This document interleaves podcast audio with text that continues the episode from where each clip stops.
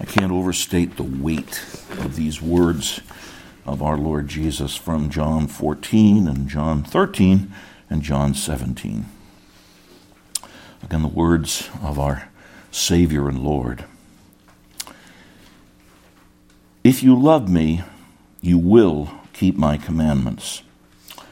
And I will ask the Father, and he will give you another helper, here the Holy Spirit, to be with you forever, even the Spirit of truth, whom the world cannot receive because it neither sees him nor knows him. You know him, for he dwells with you and will be in you. I will not leave you as orphans, I will come to you. In a little while, and the world will see me no more, but you will see me, because I live, you also will live. And that day you will know that I am in my Father, and you in me, and I in you.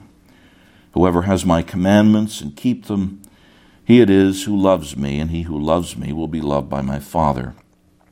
And I will love him and manifest myself to him. Judas, not Iscariot, said to him, Lord, how is it that you will manifest yourself to us and not to the world? Jesus answered him, If anyone loves me, he will keep my word, and my Father will love him, and we will come to him and make our home with him. Whoever does not love me does not keep my words, and the word that you hear is not mine, but the Father's who sent me. John 13 and verses 34 and 35. Here Jesus is speaking specifically to the twelve who are gathered. A new commandment I give to you, that you love one another just as I have loved you. You also are to love one another.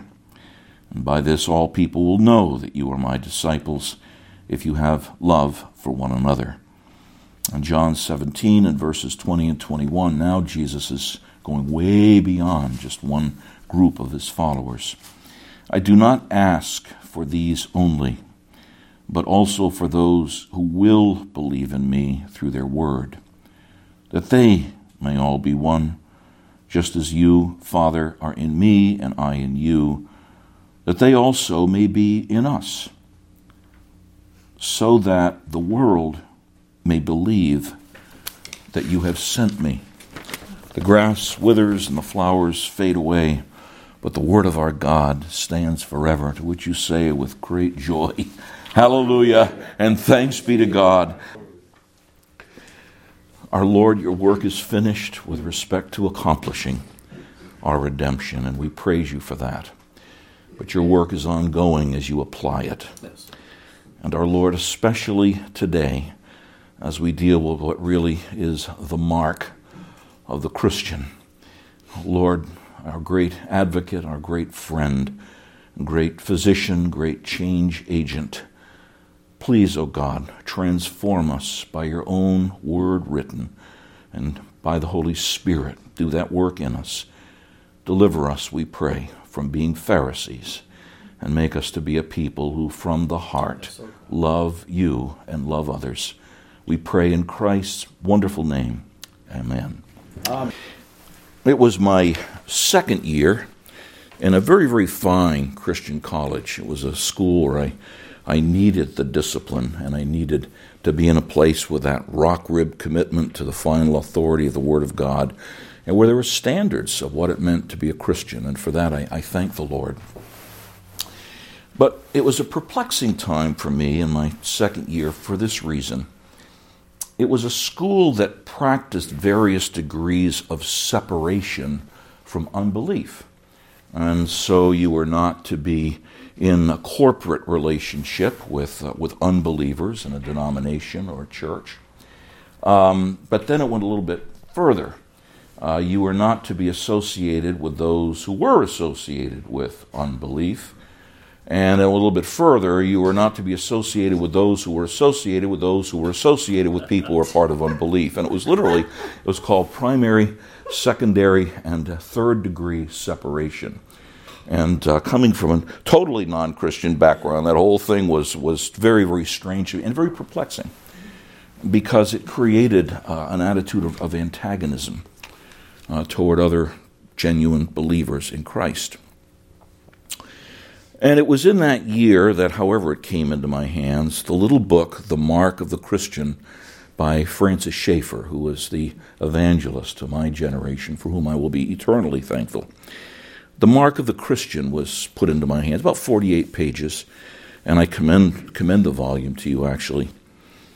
Two things when I got done reading it. Number one, I wept profusely because of the way Dr. Schaeffer dealt with what we're going to deal with today. The second thing is, I hope that it began to transform my whole attitude toward dealing with other believers, genuine believers of various denominations. And what you're going to get today is um, it, it's, it's Francis Schaeffer, but, but it, is, it is channeled through Pastor Shishko. I'm not here to preach Francis Schaeffer, but to preach the Word of God. But that book uh, made and still makes such an, an, indelible impression upon me. You probably will get a lot, a lot of Francis Schaeffer in it. Certainly, uh, toward the end, the one of the illustrations he uses is magnificent. But anyway, we're dealing today with, with the mark of the Christian, and let me begin with the the twin peaks of true Christianity, the twin peaks, and this is why we're calling it the mark of the Christian rather than marks. And they're both together. They're both together, okay? The twin peaks of true Christianity, and they're really two loves, okay? They're, they're two loves. Uh, number one is holiness. The first peak of the Christian faith is holiness. Be ye holy as I am holy. And that's given in both the Old and the New Testaments. And the writer of Hebrews says, Pursue peace with all people and holiness without which no one shall see the Lord. And holiness, brothers and sisters, you should not think of in the first case as being what you're against or what you're separate from. Uh, the, the, the word holiness really speaks more about what you're separated unto. It is actually the word for separation, but it's what you are separated unto. You are separated unto God.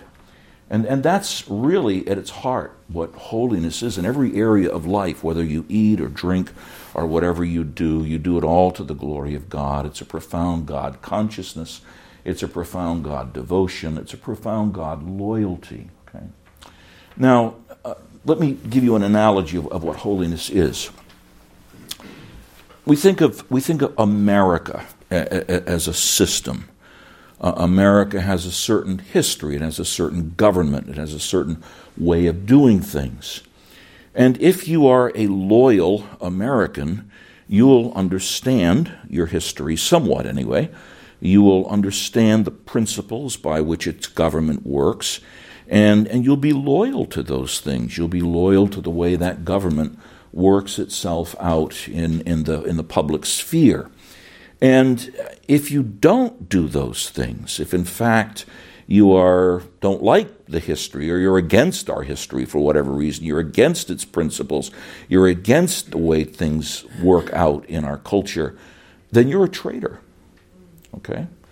Holiness is having that kind of loyalty to God and not being a traitor to Him. And you see that negative example in John 17 and, and verse in, in John uh, uh, rather John 14 uh, verse 24 whoever does not love me does not keep my words. Now Jesus says if you love me you will keep my commandments. That's certainly holiness. You're wed to them and will do them uh, but to be disloyal to him is to is to if you don't love him you will not keep his commandments. So that's, that's essentially what holiness is it's a separation unto God and on the highway of life. Uh, the, it's, not the, it's not the road signs that drive the car, but the road signs, which are the commandments of our Lord, the commandments of God, that keep you from going off to the right or to the left. Okay, so that's, that's holiness.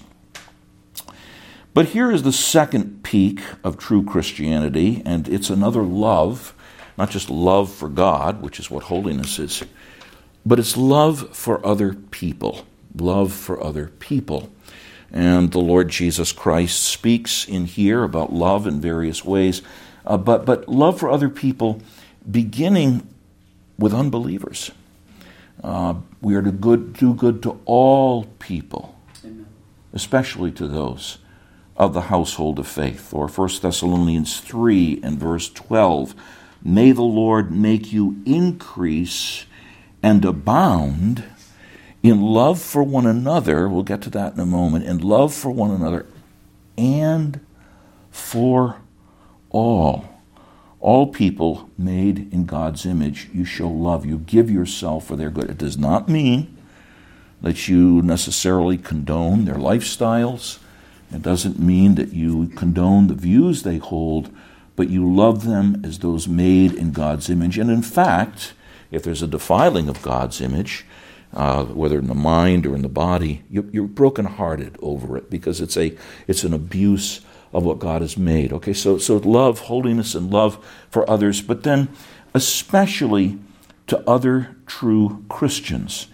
And you see this in John 13. I know you've got to jump back and forth in here in verse 34.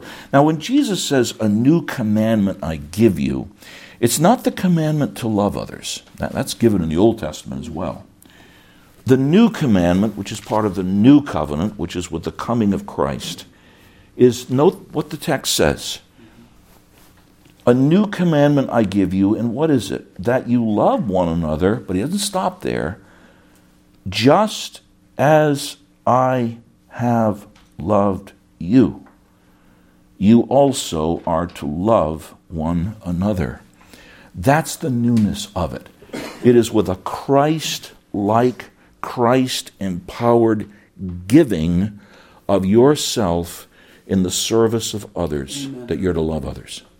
And, and, and it, remember, love in the abstract apart from Christ that's not what Jesus is speaking of. It's, it's love, the same love with which he gave himself for the good of others. Now, says, he says, do good to all people, but especially to those of the household of faith. And that, that brings up a, an interesting question. Who's of the household of faith? because there's a lot of people who profess to be Christians. You know, if people are baptized, they're marked out as Christians.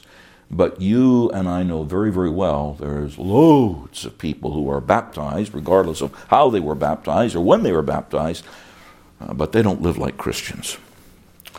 So, what is it to be those who love brothers and sisters as Jesus did? Well, it's in that phrase do good to all people, especially to those who are of the household of faith. Now, a household has a certain defined group that's part of it. We call that church membership. People don't need to be part of the Orthodox Presbyterian Church or, or any other particular denomination. But, but of what household of the faith are you a part? And I know that's unpopular in our day when church membership isn't even emphasized in many cases. But, brothers and sisters, that's the norm in our day when people are not just baptized, but some are Lutherans, some are Methodists, some are Presbyterians, some are Baptists. And of what household are you a part? Okay, so, so there's a, a definition by church membership, but it doesn't stop there. Do good to all people, especially to those who are the household of faith. What, what do you believe? Now, when people come into church membership here by transfer, by profession of faith, or whatever, we don't know what's in the hearts of people. that, that's folly to think that you admit people into church membership because you know they are truly regenerate. God doesn't give you that list from heaven. Do they have a life that lives up to what it is to be a Christian? To, to some measure. We all fail in various ways, but, but is it a credible, a believable profession of faith in the way they live? That's part of it. But the household of faith is also what do you believe? The household of faith, what do you believe about God? What do you believe about God the Son? What do you believe about how we're saved? What do you believe about how we're supposed to live? That's all part of the faith. And if there's wrong concepts of the faith. God is not Father, Son, and Holy Spirit. Jesus is not God. I can basically live the way I want. That, that's, folks, that's not the household of faith, whatever you call it. It's not what the Christian faith is all about. So there's, there's, a, there's an understanding of the basics of what it is to be a Christian, the doctrine, and then also a life that credibly, uh, uh, credibly it represents that faith that you believe. Okay, so so holiness and love, love to all, but especially to those of the household of faith. And of course, Jesus deals with this in this text as well. But now this brings us to what, and this is Dr. Schaeffer's phrase, I don't know any better way to put it the ultimate apologetic. Apologetic has nothing to do with apologizing. Apologetic is proof of the faith or defense of the Christian faith. What do you put before people that they say, so that they say, that faith is real, that faith is true? The ultimate apologetic. And Jesus gives it in this text. In John 13 and verse 35, essentially he's saying, this is what really speaks to the world. After talking about loving one another, as I've loved you, you also are to love one another. By this, all people will know that you are Christ followers, that you are my disciples, that you are true Christians, if you have love one for another. Now, that's a smaller community. You know, as if we were talking about the haven and we wanted to localize this, we could say something like this by this, all those who, in one way or another, experience the haven at Commack will know that you are my disciples when you have Christ like self giving love to one another. That, that's, what, that's what Jesus is saying. Or to put it very bluntly, if you don't love one another, the world has just grounds to say you are not Christ followers. And if that sounds too strong, listen again to what Jesus says. By this, all people will know that you are my disciples if you have love one for another. That's speaking locally. Well, if it's a small group, it's rather easy to do. But Jesus doesn't let his disciples remain with a small group, or we would say, with a denomination. Jesus has a world encompassing statement about this, which is given in John 17 in verses 20 and 21. I don't ask, he's praying to his Father, I don't ask for these only, for those 12 that were with him, although by then it was probably just 11, but also for those who will believe in me through their word. That's all the people who will hear the gospel and believe in Jesus in all of the world throughout all of the ages until Christ comes back.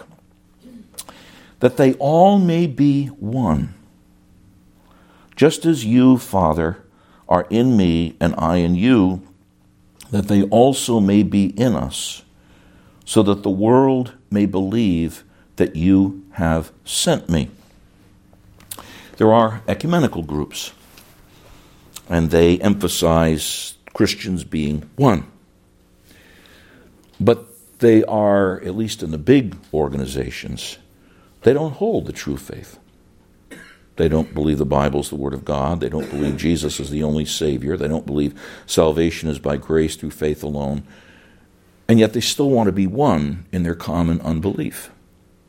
That's not what Jesus is talking about. He's talking about Christ followers those who believe his word and follow him.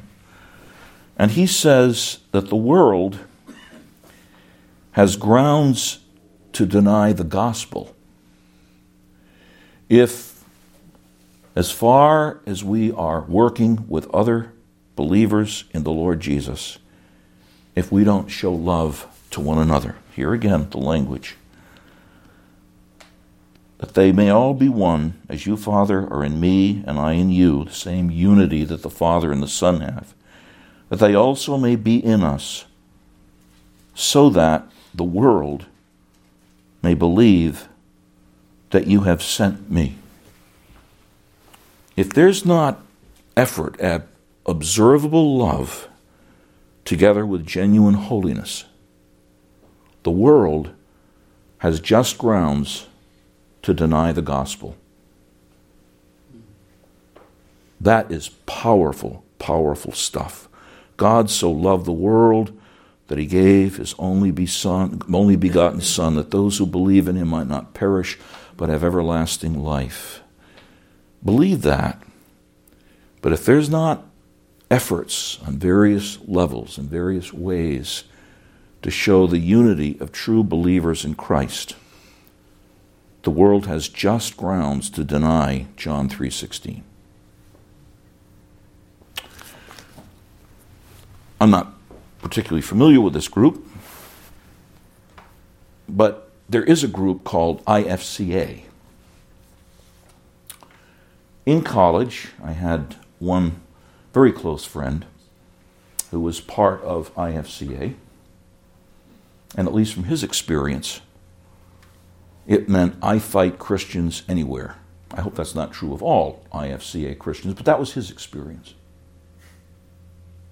He ended up abandoning the faith. If that's what the Christian faith is about, I fight Christians anywhere. Why would you want to be a Christian? So that's why, folks, it's such a serious issue. Now, it's a very, very delicate balance. We must be holy as the Lord is holy, and that holiness works itself not out not only in what we do, but in what we believe, right? Notice what Jesus says in this text. He says, If you love me, you will keep my commandments. That's, that's the holiness of life. And I will ask the Father, and he will give you another helper to be with you forever, even the Spirit of truth whom the world cannot receive because it neither sees him nor knows him. You know him, for he dwells with you and will be in you. So you got both here. Holiness. You love Jesus, you'll do what he says.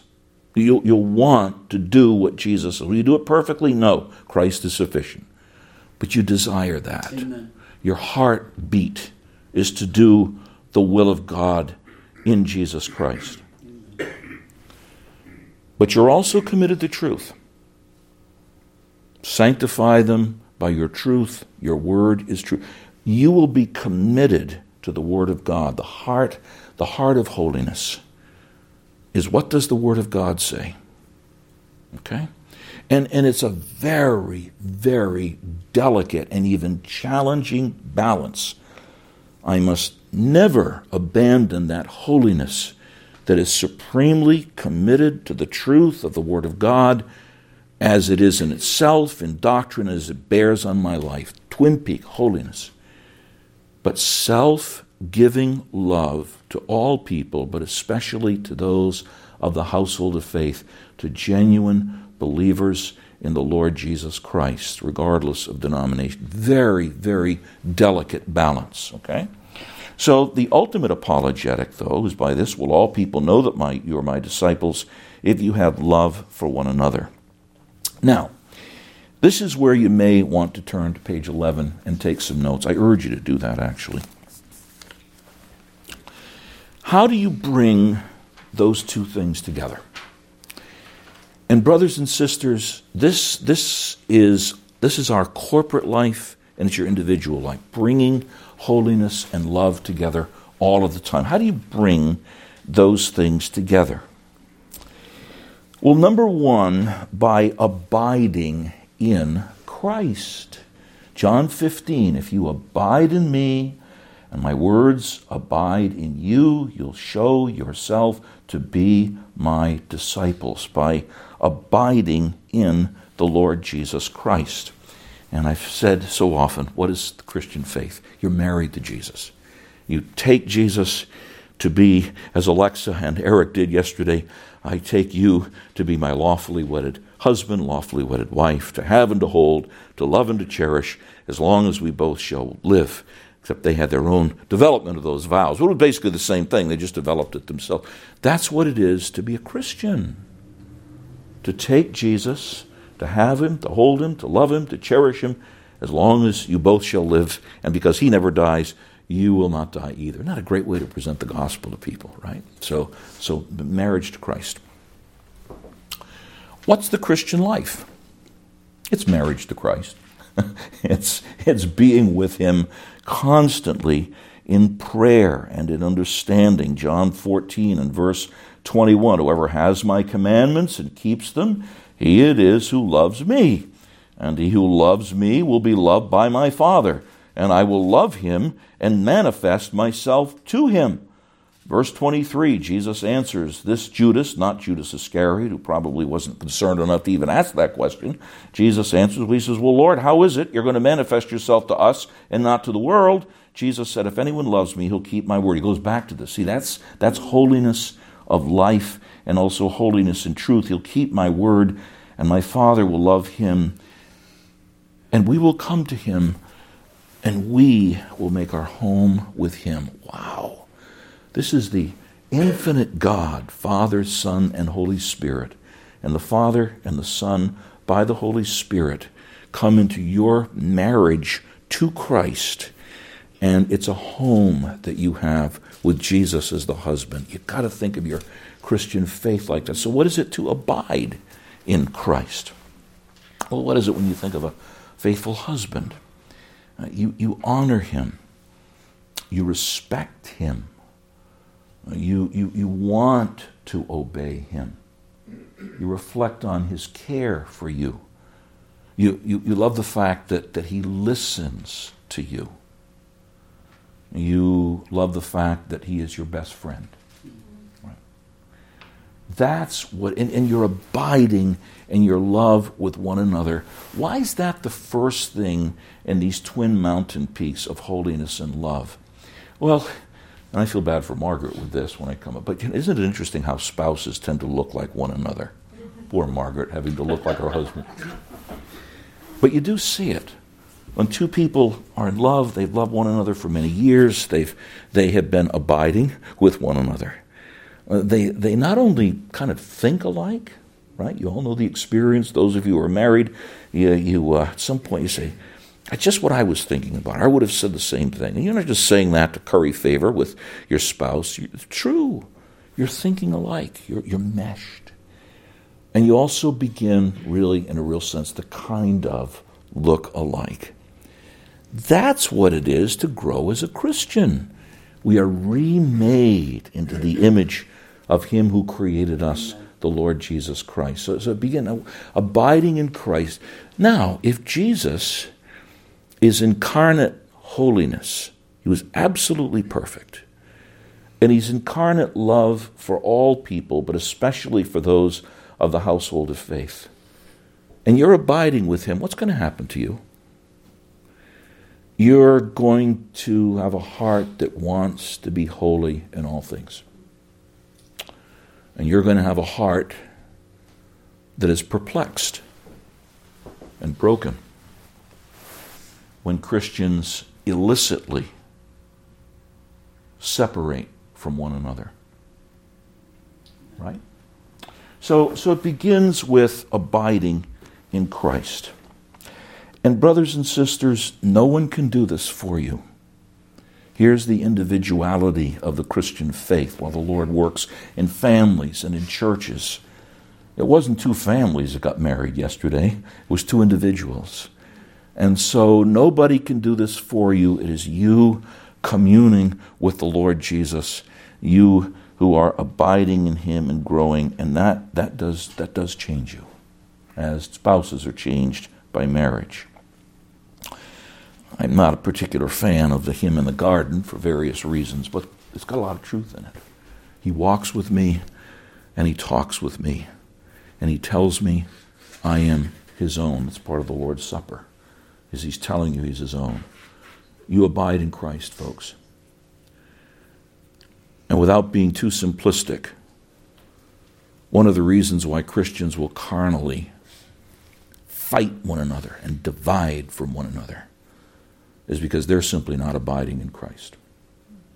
They may be abiding in their denominational history, they may be abiding in their denominational doctrines. They may be abiding in their own personal mores of the Christian life and doing it very well. But if you're not abiding in Christ, those twin peaks of holiness and love won't be there. Okay, so that's just that's number one. Number two, How do you bring the holiness and love together? Wrestle to give honest answers to honest questions. Now, you say, well, that's dealing with the holiness aspect. And it is. Where you wrestle with the Word of God to give honest answers to honest questions.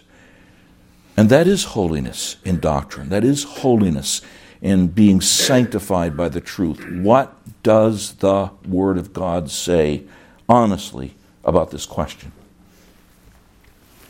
But there's love in it.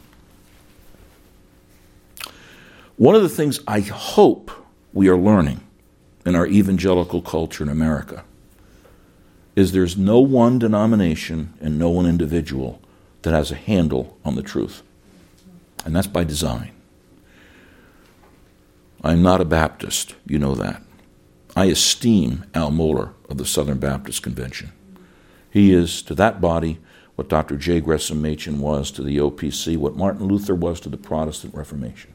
Not perfect, but he stands for what's true and what's right, and he's paid the price for it.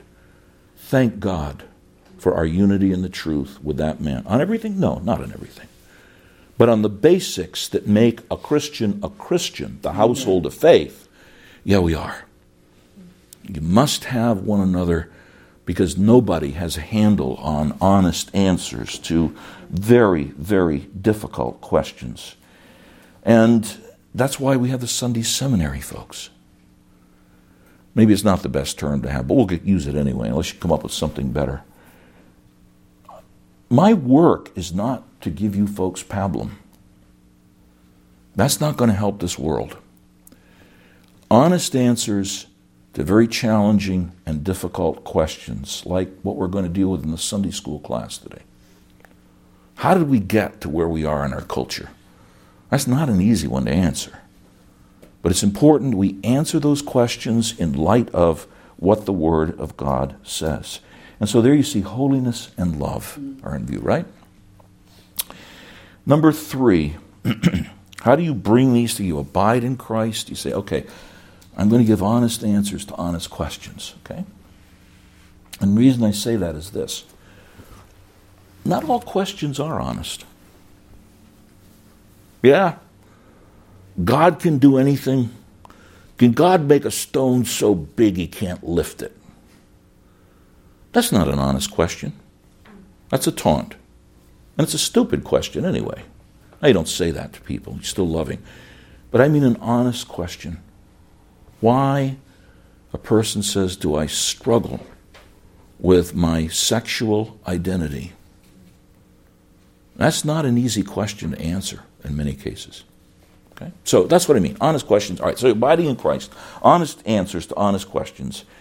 And number three, love that gives itself for the good of others. A new commandment I give to you, that you love one another just as I have loved you, you also love one another. How when I'm dealing with a non Christian or a Christian, how do I give myself for that man, that woman, that boy, that girl's good? If you don't answer it, if you don't ask that question that way, you're not asking it as a Christian supposed to. Because that's Jesus' life. He gave himself as a ransom for many. Love that gives itself for the good of others. Well, you say, okay, and that, of course that can be a cliche. Now let's really drill it in. You know where this begins? It begins by one of the least common disciplines in the Christian walk asking forgiveness. Now, as much as I love Dr. Schaeffer, he says, well, it begins by saying you're sorry. When you say you're sorry for something, all you're saying is that God's given you a conscience. What are you sorry about? I cursed at you. I yelled at you. I was hateful to you. Yeah, of course you're going to feel you're sorry. The works of the law are written in the heart. You shall not murder. You were hateful to that person? Yes. You need to go to that person and you need to ask for forgiveness. Forgive us our debts. I think that's part of the Lord's Prayer. Forgive us our debts. Now, those, those, that's not the forgiveness you get when you first come to Christ and you're justified. That's before a judge. Our Father in heaven, forgive us our debts. Forgive me of my sins that I committed as one of your children. And when you when that sin has gone out in the public arena, you don't ask people to forgive. You say, you know, I if you say to your wife, "Dear, you need to forgive me. I had a lustful thought about so and so," and you say that several times a day, you're going to be in marriage counseling big time. That's not what that means. But when sin works itself out in the public sphere, your mouth lets it out your hands, your feet let it out. You've got to ask forgiveness of those who are offended. And if you don't, I would wonder if you know what grace is all about. And, folks, it doesn't get easier when you get older. The older you get in the Christian life, the more sophisticated you can get in defending your sins. Asking forgiveness is the way this all begins. And I would add, probably with more tears than we're wont to shed. Usually the tears precede the asking for forgiveness. But when I have heard, as I have, not thankfully a lot, but just to hear it uttered once is enough, a church officer saying, I'll never ask for forgiveness for that. That's scary. All right. Self giving love begins with asking for forgiveness. Number two, listening to others. Let every person be swift to hear and slow to speak and slow to anger. And that's not just the Christians. Listening to what has made that person's life so broken, so shattered. And that in itself, folks, is self giving love. Because it's very unpleasant to listen when someone vomits out all the things that have wrecked his or her life. Self giving love is you do it. And if you're dealing with a person who practices whatever form of perversity, you still listen and try to find out what has worked in that person so that he or she is so self destructive. But if you're going to give yourself for the good of others, you have to listen. Number three, you ask yourself a question. Okay, so you ask for forgiveness where you must and you listen to people. Number three is as you're wrestling with things, am I dealing with doctrine, truth, or am I dealing with my preference? And boy, this one, this one really goes at you. Christians who break ties with one another over modes of schooling, they have their children in a public school. We need to be separate from that. And so I'm not a fan of public schools. But I also realize there are reasons why people make use of public education. Christians who divide from one another over their views of the end times what is the millennium? That golden age of peace about which Christians fight. Is it pre trib, mid trib, post trib, whatever it would be? And if you don't hold, and believe me, folks, there are churches, if you don't hold their view of the millennial reign of Christ, you can't be a member of that church. And, brothers and sisters, those issues are not as easy to resolve as you think. All right? There are certain things that are given. Christ will bodily return at the last day. Uh, whether there's going to be a thousand year reign on the earth after that or not, and what it will be like before he returns, those are things over which there are legitimate differences, but you don't break ties over them. So those are just a couple, and there's so many other examples. But ask yourself, is it my preference, or is this what the Word of God really teaches?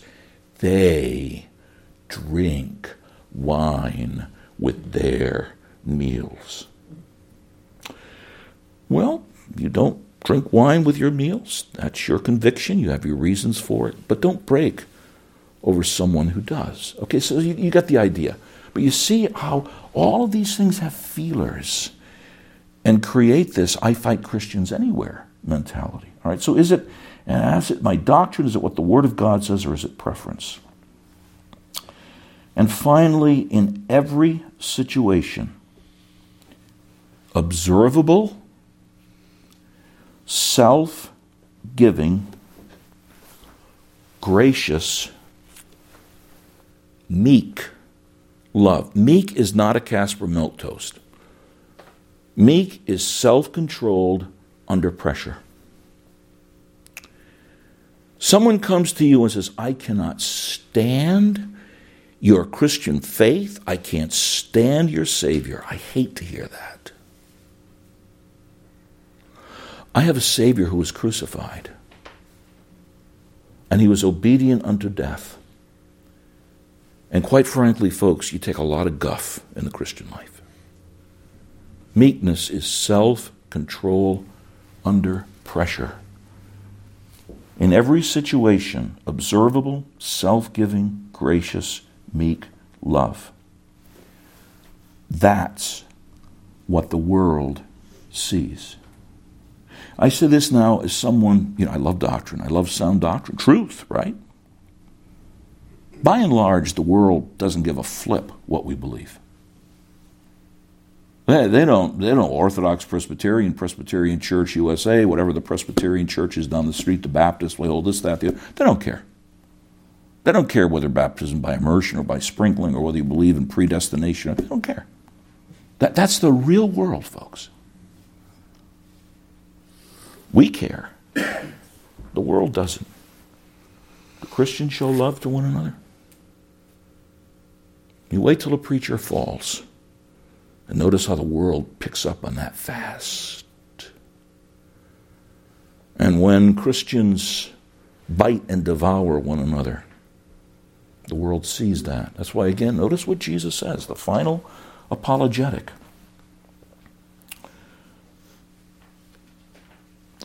By this shall all people know, verse 35, that you are my disciples if you have love for one another, that they all may be one, just as you, Father, are in me and I in you, that they also may be in us, so that the world may believe that you sent me. That's what the world sees. And if they see a bunch of I Fight Christians Anywhere type. they laugh when you say Jesus is the way, the truth, and the life. Dr. Schaeffer uses this illustration, and I, I, I, use it not because we have some brethren folks from our background, but because it's such a powerful, powerful illustration. Germany during World War II Adolf Hitler says basically, you've got to be part of this one national church, or you're in big trouble. The Brethren group that was in Germany at the time has, as other denominations did, I wish they had the same outcome as the Brethren did, but the situation was similar for many. Not a few of the Brethren leaders capitulated. And they became part of that national church, which incidentally wanted to replace the Bible with Mein Kampf, but that wasn't the case at the time. And they hurt for that. Their doctrinal orthodoxy was tarnished by that because even though we want to be excessive in separation, we are to be holy. And quite frankly, you sit in a garbage can too long, you're going to stink. Another group, and I believe they were basically about equal with this. Another group says, no, we're not going to do this. This is wrong. Christ is Lord, He's King and head of the church. We don't do this. Not a few of them lost their lives in concentration camps. Others lost a spouse or a parent, or even in some cases a child. Two camps the brethren, Bible believing Christians who had to wrestle with that decision. The war is done. And have the ones that were part of the national church that then collapsed with Hitler's regime, and the others who are still grieving over the loss of loved ones to a madman. And however this came about, there was an agreement that the brethren would gather, all of them, under their leaders. And as many as could gather gathered at a place in Germany after the war and they committed themselves for the first few days, they would do one thing they would examine their own hearts. Not first deal with their brothers and sisters. In some cases, when they met, they hated their brothers and sisters because they capitulated to the regime that killed my loved one. And those emotions were high for about three days. And there was a time of heart searching. I'm sure there were times of prayer, and my guess is there was some meeting together informally of individuals who said, I need to ask you to forgive me. I have harbored a tremendous hatred in my heart for what you did. Three days of that kind of heart searching on individual levels, communication, and asking for forgiveness. Three days later, they gather together. And one of their leaders begins by saying this We're brothers and sisters. We're one. And now we function together again.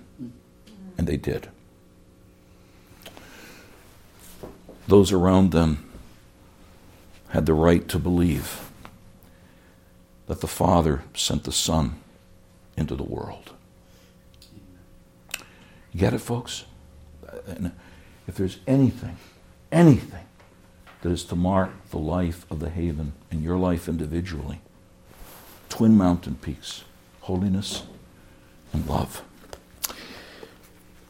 Valley of Vision we talk about a volume that makes you probe your own heart.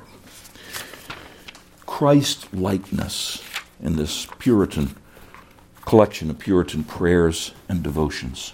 My note at the top read very, very often. And if I read this for myself, it's also for you. Christ likeness. Father of Jesus, dawn returns, but without your light within no outward light can profit. Give me the saving lamp of your Spirit, that I may see you, the God of my salvation, the delight of my soul, rejoicing over me in love. See, there's abiding, abiding in God. I commend my heart to your watchful care for I know something of its treachery and power. Guard its every portal from the wily enemy. Give me quick discernment of his deadly arts. Help me to recognize his bold disguise as an angel of light. That's truth, folks, and holiness. And bid him be gone. Here's love.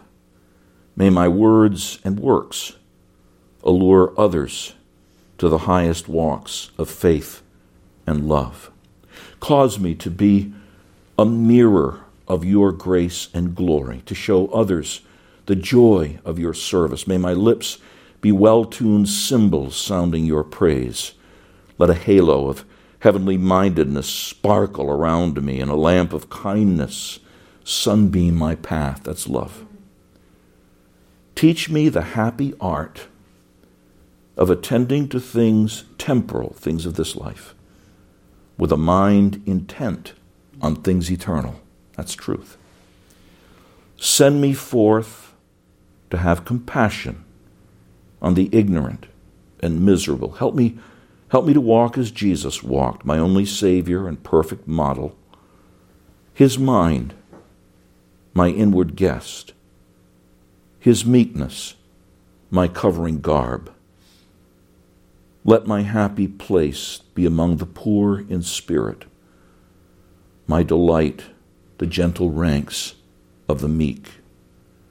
Let me always esteem others better than myself, and find in true humility an heirdom to two worlds.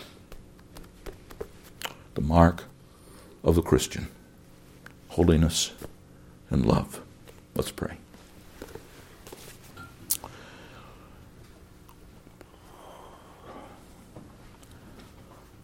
Our Lord, we not only wish we had kneeling benches, we wish we had enough space in this room that we could prostrate ourselves on the floor when we realize how easily we will compromise truth, how easily we will not walk in the way of your commandments and how easily we give into anything but love for others.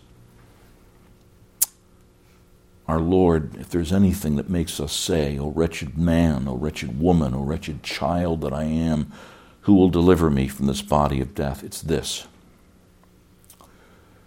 Lord Jesus, you could not have been clearer when you said, By this will all people know that you are my disciples not by your doctrine, although, for holiness' sake, we hold to truth, but by your love for one another, observable love to others. God, fill us with that, we pray.